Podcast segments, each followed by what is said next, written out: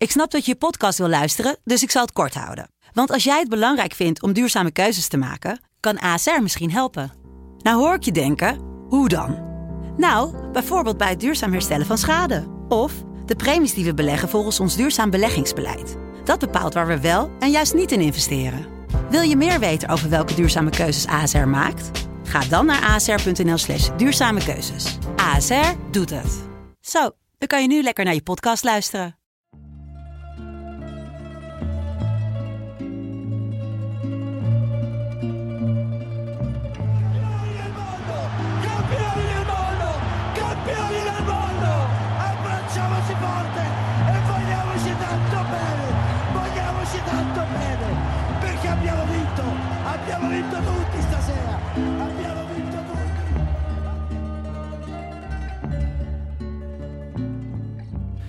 Het is vrijdag 19 oktober 2018 en we heten je van harte welkom bij Los Stadio. Il cross di Insigne sul primo palo, il colpo di testa in vantaggio dall'Italia, ha segnato a Biraghi, primo gol in maglia azzurra di in piano recupero porta avanti gli azzurri, a terra i polacchi, delusi per questa soluzione all'ultimo momento, meritatissimo il gol dell'Italia con Biraghi. 4 maart 2018. Een tragedie voor Fiorentina, Florence en alles eromheen. Aanvoerder Davide Astori heeft die nacht het leven gelaten. Na een spelletje op de Playstation ging hij slapen, om nooit meer wakker te worden. Een moderne tragedie. Zijn vrienden, vrouw en teamgenoten, onder wie Cristiano Biraghi, zijn niet te troosten. Een paar dagen later wordt Astori begraven. Iets meer dan zeven maanden later. Het is Polen-Italië. 92e minuut en een corner voor de bezoekers. De bal wordt verlengd. Bij de tweede paal glijdt Cristiano Biraghi hem binnen. 0-1.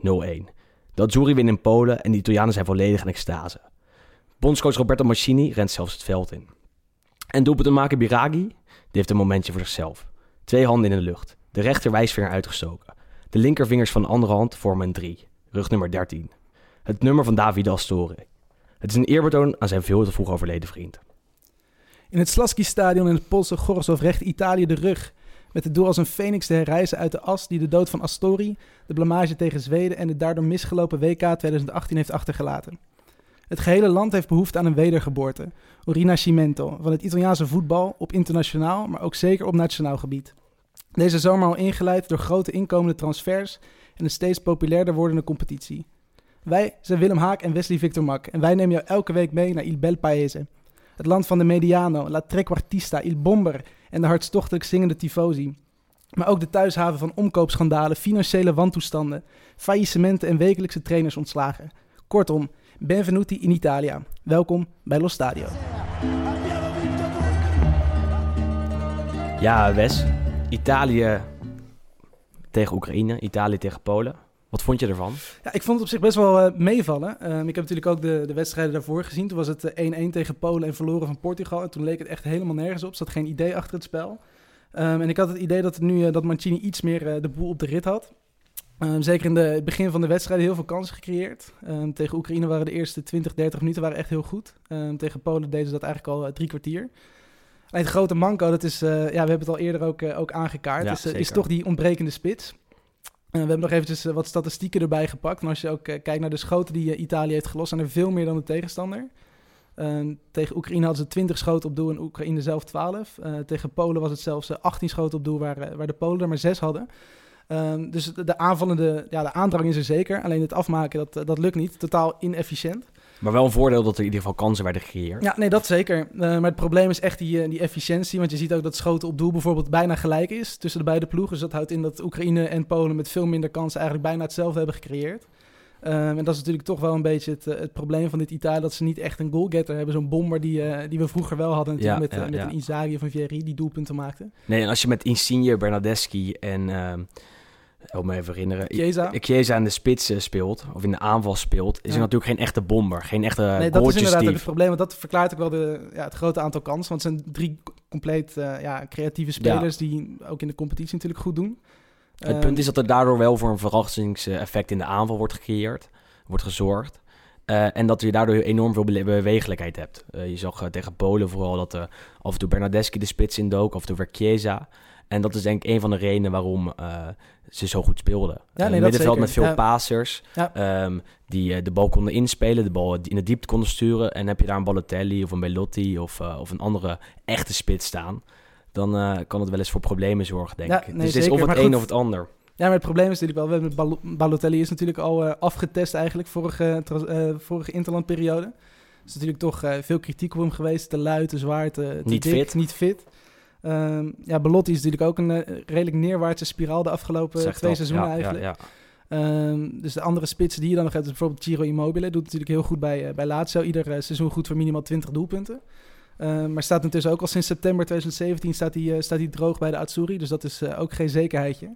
En denk je dan dat de lijn die Mancini nu heeft ingezet... met een middenveld vol pasers, Barella, Verratti en Jorginho... een aanval met alleen maar creatievelingen, met veel bewegende spelers... dat dat eigenlijk de, de te volgen lijn is. Dat ze ook in de volgende Interlands tegen Portugal en San Siro... Dat die ook, ze dat dan ook zo moet opstellen? Of zou je dan weer iets veranderen en misschien wel met een echte spits spelen? Zoals Bellotti of misschien Balotelli, die dan weer misschien wel fit is. ik zou eigenlijk gewoon het grootste gedeelte zou ik wel zo laten staan. het enige nadeel van het middenveld, want die heeft natuurlijk ook nu twee wedstrijden achter elkaar gespeeld. dus Mancini ziet er zeker toekomst in. Maar ik denk inderdaad dat je met Ferrati en met Jorginho en dan Barella toch wel redelijk gelijke spelers hebt. Ja, ja. Barella is dan misschien nog de meest unieke van de drie. Dus ik zou dan eigenlijk toch of Jorginho of Verratti opofferen en dan waarschijnlijk Bernardeschi dan een linie terug. Ehm, zodat je dan inderdaad in de voorhoede een extra plek hebt voor iemand die wel af kan maken. Ja. Alleen het is natuurlijk wel de vraag wie dan die spits moet worden, die echte die bomber, die nummer 9. Zeker, misschien is het wel Kevin Lasagna. Ja, hij is natuurlijk gedebuteerd afgelopen week. Exact. Ehm, ja, ook prachtig verhaal, een beetje Vardy-esque. Ja, ja, ehm, zes jaar geleden speelde hij nog bij de semi-pros van Cherea. En uh, ja, nu zes jaar later heeft onlangs een nieuw contract getekend bij Udinese tot 2023. Eh, en nu dus invalbeurt en gelijk een assist op, de, op het doelpunt van Birari, wat we natuurlijk al net eventjes aanstipten. Ja, het is wel een spits die echt een spits is, zeg maar. die enthousiast is om voor dat Zuri te spelen. maar als ik dan Mancini zou zijn, zou ik eerder uh, Paveletti hebben geselecteerd, spits van Cagliari. Of misschien wel Roberto Inglese van Parma zou ik niet zo snel bij Kevin Lasagna zijn uitgekomen. Speelde toch en, en deed het ja, bij zijn invalbeurt echt uitstekend. Uh, niet heel lang gespeeld, niet heel veel ballen gehad. Maar als je dan toch een assist aanlevert. Ja, had vier balcontacten uh, geloof ik met een assist. Dus en dan ben je de volgende keer er misschien toch weer bij. Um, maar ja, in principe staat het dan goed. Afgelopen twee wedstrijden echt wel goed gespeeld. Ja. Um, en misschien kunnen ze wel nog kampioen worden in een pool. Als ze winnen van Portugal, gaat Italië naar plek 1. En dan moet Portugal nog in Lissabon of in Portugal zien te winnen van Polen. Uh, dat moet ook nog maar gebeuren. Dus in die zin is het, uh, is het tijd toch wel een beetje verloren. gekeerd. Nee, inderdaad. Nee, het is toch weer inderdaad een, eh, een, soort, een soort wedergeboorte. Het moest natuurlijk ook wel een stuk beter. Dat is natuurlijk vorig jaar complete blamage tegen, tegen Zweden. Dus dat ook, ook gewoon compleet geen idee achter. Uh, Ventura, die natuurlijk ook terecht is, uh, is ontslagen. Inmiddels heeft hij natuurlijk wel weer een, een baan gekregen in, in Italië. Maar Mancini lijkt me inderdaad nu ja, de afgelopen twee wedstrijden te zien... toch, toch de boel redelijk voor elkaar te hebben. Er zit in ieder geval wel weer een, een idee achter aanvallend voetbal... Um, wat je op zich ook natuurlijk wel kon verwachten van een, een coach als Mancini. Uh, dus ik ben heel benieuwd inderdaad wat, het, uh, wat de toekomst gaat brengen. In ieder geval is de goede lijn ingezet. Ja, ik, ik, ben benieuwd, Wes. Iedere week hebben we een column van Juriaan van Wessem, de kenner op het gebied van mediterraans voetbal. Deze week spraken we hem over de Milanese derby van aanstaande zondag, de derby della Madonnina. Ik nam bij Piazza Lima de metro om naar het Domplein te gaan. Het was maandag en iedereen zat gebogen over een krant die in de meeste gevallen roze was. De mensen hadden het over Attila. De hele stad leek in de band van deze man. Een foto waarin hij hoog boven de wereldkampioen Fulvio Colovati torend om de bal achter doelman Walter Zenga te koppen sierde de voorpagina's. Turijn had Platini, Rome Falcao, Napels Maradona. En sinds deze ochtend had Milaan zijn Attila. Het gaat natuurlijk om de Engelse spits Mark Hateley. Zijn treffer in de derby van 28 oktober 1984 is een mijlpaal in de geschiedenis van AC Milan. Het was het moment waarop de rood-zwarte club uit een depressie van vijf jaar stapte. Door deze zege telde Milan opeens weer mee en dat werd overal gevierd in de stad en op het Schiereiland. Die derby doet een beetje denken aan het duel van komende zondag. Want ook Inter had net een mindere periode achter de rug, maar zich voor dit seizoen versterkt met Karl-Heinz Rummenigge en Liam Brady. De stad Milaan, het economische hart van het land, hunkerde naar een mooie derby. Het dagblad La Notte bracht dagenlang bijlagen met voorbeschouwingen en natuurlijk kon La Gazzetta niet achterblijven. Milan en Inter waren toen al enorme begrippen in het Italiaanse voetbal en de stadsderby was jaarlijks een absoluut hoogtepunt in de sportkalender. Als je rond San Siro liep, toen nog zonder de derde ring, zag je bij de hoofdingang op prachtige herinneringsborden van marmer de internationale successen van beide clubs. Elk bord riep herinneringen op. Zwart-wit beelden uit de tijd van de film Rocco i suoi fratelli Herinneringen aan een tijd waarin de Zuid-Italiaanse migranten die massaal naar Milaan waren gekomen om er werk en nog liever een fortuin te vinden, zich s'avonds vergaapten aan de verlichte etalages in de dure winkelstraten. Op de dag van de Straccittadina konden ze meegenieten van de lokale rijkdom in San Siro, de scala van het voetbal. En daarover berichten zij weer naar het thuisfront.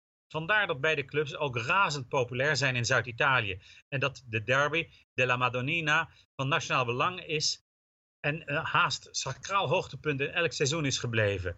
Dat danken we eigenlijk aan die prachtige jaren 60. Ja, mooie, mooie historische column van, uh, van Juriaan.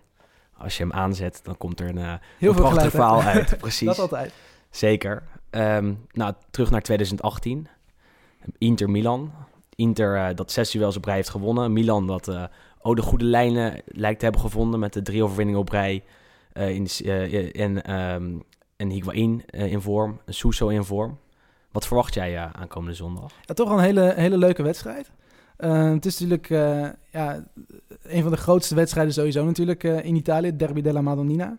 Ehm, ja, echt prachtige stadsderby. Je ziet ook echt dat, dat de spelers zelf ook al op social media er al weken eigenlijk naartoe leven totdat ze eindelijk deze wedstrijd weer een keer mogen spelen. Ehm, dus ik hoop ook dat er deze keer een, ja, een winnaar komt. Vijf van de laatste acht, acht wedstrijden eindigen in de gelijkspel. Ehm, maar ik verwacht nu zeker wel dat er eh, toch wel wat doelpunten gaan vallen. Ehm, we hebben het eh, net voor de uitzending ook al eventjes over Gigio Donnarumma gehad. Ja, ja, ja, zeker. Die gaat eh, op het gebied van de clean sheets, de, de nul houden, niet heel erg, niet heel erg lekker. Ehm, het was namelijk in de Serie A op 15 april. Ehm, en intussen in 13 wel 16 tegendoelpunten. Ehm, dus dat is ja, zeker een, toch wel een risicofactor misschien voor Milan. Dus ik ben eh, ook geen fan van Donnarumma. Nee, ik vind hem ik vind zelf ook... eh, enorm overschatte keeper. Wel nog steeds erg jong en wel goed, maar eh, zeker niet zo hoog aangeschreven, eh, hoog aangeschreven als dat hij echt eh, nou, af en toe wordt benoemd, af en toe wordt genoemd. Hij maakt veel fouten, ziet er bij veel tegendoelpunten van Milan niet goed uit. Ehm, blijft natuurlijk wel de toekomstige eerste doelpunt van de Azzurri. ja, zeker. maar Ja. op dit moment is hij nog zeker niet een keeper van wereldklasse, denk ik. En vaak heeft hij moeite met de bal aan de voet. Dus dan moet hij het spel gaan verdelen. Dat is toch wel het spelletje dat Gattuso met Milan wil spelen. En daar komt hij dan niet, eh, niet goed uit. En ook op de lijn gaat het dit seizoen niet, eh, niet super. Dus daar valt de aankomend weekend misschien wel iets te halen bij, eh, bij Milan. Nou, hoewel, want de laatste twee wedstrijden die hij keepte tegen Inter hield hij twee keer de nul. Ja, Dus ja. dat is natuurlijk wel weer opvallend wat dat betreft. Ehm, nee, maar ik ben echt heel erg, heel erg benieuwd naar, naar de wedstrijd. ja. Ehm, De tandem Suso-Higuain is enorm interessant om naar te kijken, denk ik. Ja. Bij de afgelopen drie doelpunten van Higuain was Suso de aangever. En eh, die Spanjaard daarop rechts, die is eigenlijk altijd heel erg goed tegen Inter. Scoort ja, vaak. zeker, ja. En eh, vaak heeft Inter geen enorm goede linksback. Dit seizoen wel met de Quattro Asamoah. Ehm, dus dat, dat duel is wel interessant om te volgen straks. Asamoah tegen Suso. En Suso die gaf in een interview aan dat hij in de vorm van zijn leven is. Dat hij alles voor Gattuso, zijn trainer, zou doen. En eh, dat Inter me de afgelopen twee zomers heeft proberen te halen naar eh, het blauw-zwarte deel van Milaan. Dus eh, daar is wel wat, nou, wat, zijn wat heet gepeperde uitspraken uitgekomen afgelopen week. Zoals we de Italiaanse media een Ja. beetje kennen natuurlijk. De voorpagina's altijd spraakmakend. Altijd mooi om, om die, die aanloop naar de derby te beleven. De Gazzetta dello Sport had afgelopen week drie hele mooie interviews. Eentje met eh Rajana Ingolan, die daar weer allemaal uitspraken over Juventus deed. Eentje met Gonzalo Higuain. En eh, daar gaf Higuain ook weer aan dat hij eh, eh, erg tevreden is bij Milan. En nou, echt zichzelf voelt. En ook eentje met Suso. Ehm, wat is jouw voorspelling daarvoor? Wat denk je dat, dat, denk je dat Milan misschien wel die uitoverwinning daar bij Inter kan pakken? Ik denk toch echt wel dat, eh, dat de overwinning in het, ja, het blauw-zwarte deel van Milaan blijft. Ehm AC Milan heeft sowieso eigenlijk uitwedstrijden, als je dat, als je dat zo mag noemen, ook al zeven jaar niet meer gewonnen. De laatste keer was in, in 2010. Toen zelfs nog met eh, Zlatan Ibrahimovic scoorde. Ehm, nee, maar ik denk echt dat, eh, dat Inter wel... Ik ben wel meer overtuigd van Inter, ook gewoon qua breedte en diepte van de, van de spelersgroep. Dus ik denk wel dat die met een eh, overwinning eh, ja, naar huis gaan, kun je niet zeggen. Maar dat die in ieder geval de punten in, in het blauw-zwarte deel van Milaan houden. Ja, daar ben ik, ben ik het niet helemaal mee eens. Ik sluit me er niet helemaal bij aan, denk ik. Want ook al heeft Inter de afgelopen zes wedstrijden gewonnen, er is eigenlijk geen enkele wedstrijd geweest waar ze enorm overtuigden. Misschien alleen de eerste 60 minuten tegen PSV, waar ze eh, echt goed voetbal liet- eh, lieten zien. En daarna de wedstrijd professioneel uitspeelden. Maar voor de rest zijn er eigenlijk weinig echt overtuigende overwinningen geweest. Tegen Spal bijvoorbeeld, dus de laatste wedstrijd in de Serie A, na de, voor de interlandbreek. eh, was het echt enorm lucky hoe ze die overwinning binnenhaalden. En dan was het echt aan, aan de, nou, de, het killersinstinct van Mauro Icardi te danken dat er alsnog met 1-2 werd gewonnen. Maar ook al staat Inter nu derde en ook al gaan ze wel nou, goed op dit moment, denk ik dat Milan beter voetbal laat zien, iets overtuigender is en eh, aankomende zondag misschien wel kan verrassen. En zeker met Higuain in de spits, eh, de eerste echte afmaker die ze hebben in jaren. Eh, aangezien Coetrona natuurlijk wel goed is, maar nog niet helemaal klaar Voor de voor de, toekomst. voor de, precies, maar voor de toekomst. Denk ik dat zij wel nu de spelers in huis hebben om eindelijk weer de derby nou, uit het hol van de leeuw eigenlijk weg te slepen. Dus ik ga voor een, voor een tweetje, voor een, voor een overwinning van Milan. En met een doelpunt van Suso, want die scoort Dat- altijd dat tegen Inter. En Higuain en Icardi blijven droog staan? Of eh, zie je daar ook nog wel wat... Nou, eh, ik ga wat voor een doelpuntrijk duel met uh, doelpuntje voor Icardi, doelpuntje voor Higuain. En de winnende komt van de linker van, eh, van Suso, die à la Robbe naar binnen trekt. dus we, schrijven, we handelsmerk. schrijven hem op. Allora, Livorno-Crotone 10, Bari-Modena 11. Tesoro, è 1-0, 1-1. Scusi. Livorno-Crotone 1-0, Bari-Modena 1-1. Ja, en aankomend weekend staan natuurlijk naast eh, de derby van Milaan ook eh, andere mooie duels op het programma. Ik noem een eh, Genoa dat op bezoek gaat bij Juventus. waar Piontek, de absolute topschutter van de Serie A met negen doelpunten, nou op, op jacht zou gaan naar een doelpunt. Die wedstrijd gaan we niet behandelen, denk ik. Aangezien dat toch wel een, een eentje zou Nee, voor Juventus is het vrij duidelijk. Het is juist leuk om nu ook een beetje de, de onder, onder gesneeuwde duels toch een beetje te behandelen. Zo hebben er een paar uitgekozen waar we toch even kort eh, eh, ons licht op laten schijnen. Ehm, als eerste hebben we Bologna-Torino. Natuurlijk twee ploegen die, die toch vrij laag staan. Eh, Bologna is sinds dit seizoen onder leiding van Pipo Inzaghi. Dus je zou verwachten heel veel doelpunten. Ehm, ze hebben nu zeven, acht duels gespeeld, vier keer gescoord. Ehm, minste van de complete competitie. Alleen Frosinone, de absolute degradatiekandidaat, die hebben er minder gemaakt. Eh, de ploeg van Inzaghi staat pas op vier doelpunten. En Ja, het draait niet. het draait echt compleet niet. Ik heb ze een aantal keer zien spelen dit seizoen en er is echt nul creativiteit. Er is een, wel een aardige spits met eh, Santander. Santander, die eh doel nog wel weet te vinden. Ja. En Mattia Destro op de bank, waar ik wel fan van ben, die normaal wel die ballen er wel inschiet. Maar op het middenveld staat er echt niks. Het speelt Andrea Po- Pioli weer, die wel een renner is, maar het, het niet laat zien. Blerim Zimaili, dit is echt een eh, enorm overschatte speler, vind ik altijd. En daarnaast eh, roleren ze een beetje. Maar ook daar komt niet veel van, eh, van vandaan. En Nee, dan zou je denken dat van de flanken misschien nog de voorzetten komen. Nou, Kevin, Mitchell Dijk staat daar. En, dus dan weet je het wel en we, we kennen zijn voorbeelden wel natuurlijk. Zijn voorzetten wel. Dus ik ben geen fan van Bologna. Qua, qua kwaliteit is echt een team dat misschien wel mee gaat doen in de strijd tegen degradatie. Ja, zeker. denk ik. We hebben het ook nog even bijgepakt. Mitchell Dijks heeft nu eh, in zeven duels 12 voorzetten gegeven, waarvan er nog geen één is aangekomen. Ehm, dus misschien is de hoop dat nu dit weekend het eindelijk een keer goed gaat vallen. Ehm, dat hij misschien zelfs wel een, eh, een goede voorzet geeft, of, eh, of misschien zelfs wel een assist. Maar ik verwacht het, om eerlijk te zijn, niet helemaal. Nee, en Bologna dat natuurlijk in het prachtige Dallara opneemt tegen Torino. Torino met een mooi spitsenduo. Simone Zaza en Andrea Bellotti. Maar ook daar lijkt het nog niet echt helemaal te draaien. Eh, trainer Walter Mazzari heeft nog niet helemaal zijn basiselftal eh, nou ja, neergezet. En eh, zet dan weer een, speler op de bank waarvan je denkt, waarom? Zoals hij in zijn tijd bij Inter, bij Napoli ook wel eens deed. Ik ben benieuwd of, of Torino dan zich toch weer kan herpakken. En, en, qua kwaliteit is het daar namelijk wel aardig qua spelers. Ehm, en die hebben een middenvelder die al in de belangstelling staat van, van enkele topclubs. Zeker. Swaliho Meite, ik hoop dat ik het, eh, het goed uitspreek, een Fransman. Eh, speelde twee jaar geleden nog in, eh, in de Belgische Jupiler Pro League bij Zulte Waregem. Toen naar Monaco gegaan, eigenlijk daar heel weinig gespeeld. En nu speelt hij inderdaad bij Torino. Middenvelder, ja, hij wordt al gelijk vergeleken met de nieuwe Yaya Touré. Het gaat in Italië natuurlijk snel. Als je, als je maar lijkt op iemand of als je drie ballen goed raakt, dan ben je al de nieuwe Lionel Messi bij wijze van spreken. Eh, maar hij doet het eh, voorlopig heel erg aardig. Hij heeft al twee keer gescoord. Tegen Inter. Eh, tegen Inter onder Ja, andere. ja, een heel lullig goaltje trouwens, maar hij zat er toch in. Het zag Andanovic er niet goed uit. Exact. En hij is nu al gedeeld clubtopscorer met, met Belotti. Dus dat wil op zich ook wel wat zeggen dat de grote Belotti ook pas op twee doelpunten staat na, na acht duels. Ja, maar als je naar het middenveld van de Torino kijkt met uh, Roberto Soriano, uitstapje naar Spanje gehad na een tijd uh, bij Sampdoria. En Daniele Baselli, die van Atalanta is gekomen en het ook aardig doet, toekomstig international in potentie.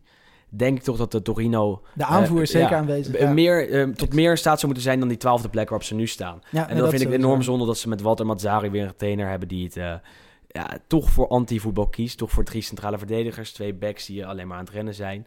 Uh, daar zit zoveel voetbal in in die ploeg. Uh, en dat laten ze gewoon niet zien. Um, en in potentie is Torino natuurlijk echt wel een, uh, een, club die het beter zou kunnen doen dan Atalanta of dan, ja, dan Sassuolo. En zouden eigenlijk zeker met de, nee, met de spelers zouden ze zeker mee moeten kunnen doen om Europees, Europees voetbal, zeker om de kwalificaties daarvoor. Ja, um, ander dus interessant duel ja. van deze week, aankomende maandag, Sampdoria Sassuolo. Twee uh, goed voetbal, voetballende ploegen. Juriaan gaat er naartoe, zei hij net tegen ons. Wat verwacht je daar? Een hele, hele open wedstrijd. Juriaan had het ook al eventjes uh, gezegd net voordat we hem spraken. Um, ik verwacht best wel heel veel, heel veel doelpunten. Er zijn twee uh, aanvallende, aanvallende elftallen. Um, allebei al redelijk wat, wat doelpunten gemaakt ook. Um, zoals wel al 15 doelpunten. alleen Juventus en Roma hebben, hebben dit seizoen meer gescoord. dus dat zegt natuurlijk ook wel wat. ze zijn heel goed begonnen aan het seizoen. De laatste paar wedstrijden ietsjes, ietsjes minder. Um, maar het is eigenlijk allemaal een beetje te danken aan uh, Roberto de Zerbi, 39 jaar. Uh, coach van Sassuolo, hier voor onder bij uh, Benevento ja, geweest. zeker. Um, afgelopen week was in Italië ook het Festival dello Sport. Carlo Ancelotti was daar, Pep Guardiola was daar. En, en Pep die heeft toen aangegeven dat hij regelmatig een wedstrijdje van de Zerbi opzet... om toch te kijken wat er daar allemaal aan de hand is. En dat, het echt, uh, dat hij het heel erg uh, positief vindt eigenlijk. En Enorm hij, uh, interessante trainer. Ja, nee, zeker. Ja. Je het vorige seizoen ook zien bij Benevento. Kwam pas halverwege het seizoen ingestroomd. En toen hij er kwam, ging Benevento opeens echt hartstikke aardig voetballen. Pakte opeens punten. En ook bij Sassuolo draaide het seizoen echt, echt heel erg goed. Won al van Inter bijvoorbeeld. Afgelopen tweede wel zo verloren. Uh, tegen Napoli en tegen, tegen Milan. Geen Dus schande natuurlijk. natuurlijk uh, maar ook daar lopen enorm interessante spelers rond. Uh, met wat hulp van Juventus natuurlijk altijd. Ja. maar het mooiste verhaal daar denk ik dat is wel van Kevin Prins Boateng. Die na een periode weer in Duitsland bij, bij Frankfurt... het nu weer goed doet bij Sassuolo. En ja, daar blijft toch een, ja, het blijft toch een bijzondere, bijzondere man. Deed natuurlijk vroeger bij, bij Milan deed hij het al aardig. Natuurlijk een prachtig doelpunt ooit gemaakt tegen Barcelona in de Champions League. Um, ja, en toen inderdaad allemaal uitstapjes uh, her en der. En nu is hij toch weer terug in uh, Italië, het land waar hij het lekkerste kon eten, heeft, ja. hij, heeft hij gezegd. Maar voor kebab gaat hij nog wel naar Duitsland. Ja, logisch. nee, en uh, de spelers die daar waren zijn opgesteld. Domenico Berardi is in potentie gewoon een speler voor de subtop. En als ze dan ook nog een, een, leuke trainer aan het roer hebben, is Sassuolo weer een van de mooiste ploegen van de Serie A, denk ik. Zeker, ja, zeker. iets om, om in de gaten te houden. Denk je dat ze kunnen verrassen bij, uh, bij Sampdoria aankomende maandag? Ik verwacht een gelijk spelletje, maar wel met heel veel doelpunten. Dus een 2-2 of een, of een 3-3 zou ik niet uitsluiten. Maar ik denk dat ik wel voor een, voor een gelijk spelletje ga. Belangrijk is dat ze daar dan wel langs Joachim Andersen komen natuurlijk. Ja, centrale nee, heel, verdediger. Ja, mooi verhaal is dat ook. Ja, die wordt al vergeleken met Milan Skriniar. Centrale verdediger die bij Sampdoria kwam. Daar het één seizoen hartstikke goed deed en naar Inter werd getransfereerd. Nu bij Inter eigenlijk de beste verdediger is. Uh, Andersen uh, kwam vorig seizoen van Twente naar Sampdoria. Hele seizoen op de bank gezeten. En pas aan het eind van het jaar kwam hij, kwam hij eigenlijk in de basis van trainer Gianpaolo. En dit jaar is hij de onbetwiste nummer 1 daar centraal in de verdediging. Houdt veel, veel aanvallers van scoren af. En er verschijnen eigenlijk wekelijks artikelen over hem in de krant. Uh, en hij wordt al gelinkt aan een transfer naar Juventus. Uh, dan zie je ook hoe snel het kan ja, gaan. Hè? Het transferwaarde gaat nu al richting de 25 miljoen. Dus dat is uh, een flink bedrag voor iemand die natuurlijk ja, een paar jaar geleden nog in de eredivisie voetbalde. Ehm, nee, maar hij is inderdaad heel erg, heel erg goed bezig. Vorig jaar, zoals je zei, is hij erin gekomen eigenlijk om toch een beetje alle spelers aan het toch aan bod te laten komen. Um, en dit seizoen heeft hij eigenlijk alle wedstrijden gespeeld. Sampdoria pas vier doelpunten tegen, ook het minste van de complete competitie. Um, dus dat uh, geeft wel aan dat hij het inderdaad erg goed doet. Dus dat is zeker een speler ook om in de, in de gaten te houden de rest van het seizoen. Toch eigenlijk voor een verrassingje van Sassuolo, denk ik. Een mooie kwartering ook op, uh, op total. 3,30. Dus uh, als ik de luisteraar was, zou ik daar zeker wat eurotjes op zetten. Precies. Andreva dentro a cercare un altro cross. Pallone per De Vrij. C'è la torre per Messina. L'ha presa! L'ha ripresa Messina! L'ha ripresa Messina! E 2-1 per l'Inter! E 2-1 per l'Inter! Non è possibile! È l'uomo della Champions! È l'uomo della Champions! Aankomende week natuurlijk ook wat mooie Champions League wedstrijden op het programma. Cristiano Ronaldo gaat met zijn Juventus weer op bezoek bij, uh, bij een oude ploeg. Namelijk bij uh, Manchester United. dat kan wel een hele mooie wedstrijd worden. Hè? Nee, dat sowieso. Hij was natuurlijk heel erg bang met die rode kaart in, in Valencia dat hij, dat hij die wedstrijd zou missen. Ehm, ja, gelukkig is hij is maar bij één wedstrijd schorsing gebleven, waardoor hij de thuiswedstrijd tegen Young Boys heeft, heeft moeten missen. En nou goed, was voor Juventus verder geen probleem. Uh, en hij is nu natuurlijk weer, weer speelgerechtigd om, te, uh, speelgerechtigd om uit te komen op, op Old Trafford. ja, tegen zijn oude ploeg speelde tussen 2003 en, en 2009. Heeft het heel erg ja, extreem veel doelpunten gemaakt natuurlijk ook daar. voordat hij naar Real Madrid ging. en hij heeft met Real Madrid twee keer eerder tegen Manchester United gespeeld. Toen twee keer gescoord in, in twee wedstrijden. Dus hij, heeft, hij doet het goed tegen, tegen de Reds. Ja, ja en Inter mag naar Barcelona. Belangrijk duel om de eerste plek in die pool. Ja. Nee, zonder grappen denk ik dat, uh, dat Barcelona daar wel uh, gaat winnen. Natuurlijk nog een geen Mourinho groter. die met een vingertje omhoog nee, het veld Nee, Spalletti à la Mourinho. Nee, dat verwacht ik niet. Ik denk dat Barcelona toch nog een uh, maatje te groot is. Messi die door het hart van de verdediging van Inter dribbelt. Um, en het is natuurlijk een beetje afhankelijk hoe Inter de derby van aankomende zondag komt. Uit gaan ze denk ik niet uit van een, van een stuntje. Maar thuis hopen ze een week later natuurlijk wel of twee weken later, om wel, uh, wel te stunten. En uh, die punten zullen ze hard nodig hebben om Tottenham voor te blijven. Aangezien die twee keer tegen PSV gaan spelen en daar uh, nou, twee keer denk ik toch wel gaan winnen. Gaat dus plek, de strijd om plek 2 daar tussen, tussen Tottenham en, en Inter, waarbij PSV vierde wordt. Maar ja, bij Inter hadden ze niet durven dromen dat ze nu al na twee wedstrijden op zes punten zouden staan. Dus even afwachten. En Roma.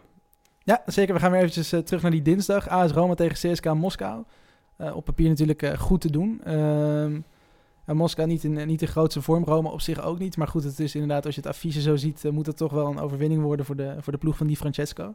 waarschijnlijk ook wel wat speeltijd voor, voor Justin Kluivert. misschien niet vanaf, vanuit de basis, maar die gaat zeker wel wat, wat minuutjes maken. Um, en dan hebben we nog de vierde wedstrijd van de Italiaanse ja, ploegen op, op woensdagavond. PSG tegen Napoli. Ja, ja, ja, ook een leuke, leuke wedstrijd. Carlo Ancelotti die terugkeert bij, ze, bij de ploeg waar hij tussen 2011 en 2013 zat. Ja, en dat is wel een wedstrijd waar Napoli kan, kan stunten, denk ik. Als je zag hoe ze in het uh, Allianz Stadium, het Juventus Stadium, uh, het toch een half uur enorm goed deden, eigenlijk de betere ploeg waren. Uh, denk ik dat ze ook bij, bij PSG in Parijs wel een, een kans maken en, en die punten kunnen weghalen daar. Punten die ook zeker hard nodig zijn na de, de fout in, de, het eerste duel met ja, maar dat is eigenlijk wel, nou, dat is natuurlijk wel opvallend dat ze ja, thuis gewonnen van Liverpool, toch een grotere ploeg eigenlijk dan, dan Napoli, zeker Nodig historisch gezien. Ja. En dat zeker, maar dat is dat, dat ze daar dan wel van winnen en dat ze dan bij Crvena Zvezda, bij uh, Rode Ster Belgrado dan, uh, dan niet eens weten te scoren. Eigenlijk onbegrijpelijk, maar toch een, een, een, probleem met concentratie, denk ik. Aangezien je toch de aanvallers hebt die altijd en overal kunnen scoren en ze daar telkens tegen die muur aanliepen. Toch iets wat, wat enorm pijnlijk kan zijn in deze pool met twee enorm sterke ploegen. Dan moet je eigenlijk gewoon zes punten weghalen bij Rode Ster. Maar ja, weet je, te winnen bij PSG, dan uh, sta je, er ook heel goed voor. Ja, sta je er heel goed voor. Dus even afwachten. Uh, ik heb in ieder geval zin in uh, West. Ja, nee, we gaan het zien inderdaad aankomende week. En dan volgende week dan, zijn we er weer terug om alles weer eventjes te, be te bespreken natuurlijk. en dan gaan we zeker kijken hoe onze Italiaanse ploeg het sowieso in Europa hebben gedaan. En ook in, in, het, in het Serie A seizoen dit weekend. Tot volgende week. Corsa di Maurito Icardi al centro della porta. Gigio Donnarumma sta per partire Icardi con il destro tiro rete! Ha segnato l'Inter! È di nuovo in vantaggio l'Inter che conduce per 3 a 2 al 45esimo la formazione di Luciano Spalletti prova a fare su il derby con questo calcio di rigore di Maurito Icardi